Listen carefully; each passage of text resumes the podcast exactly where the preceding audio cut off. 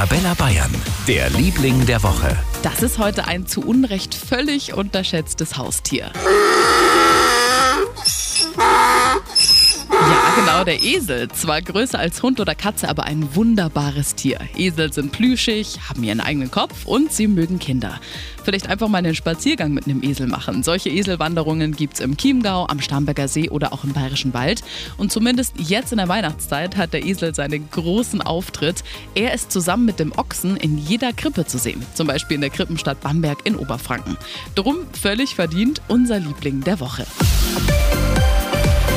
Für ganz Bayern, der Liebling der Woche auf Arabella Bayern.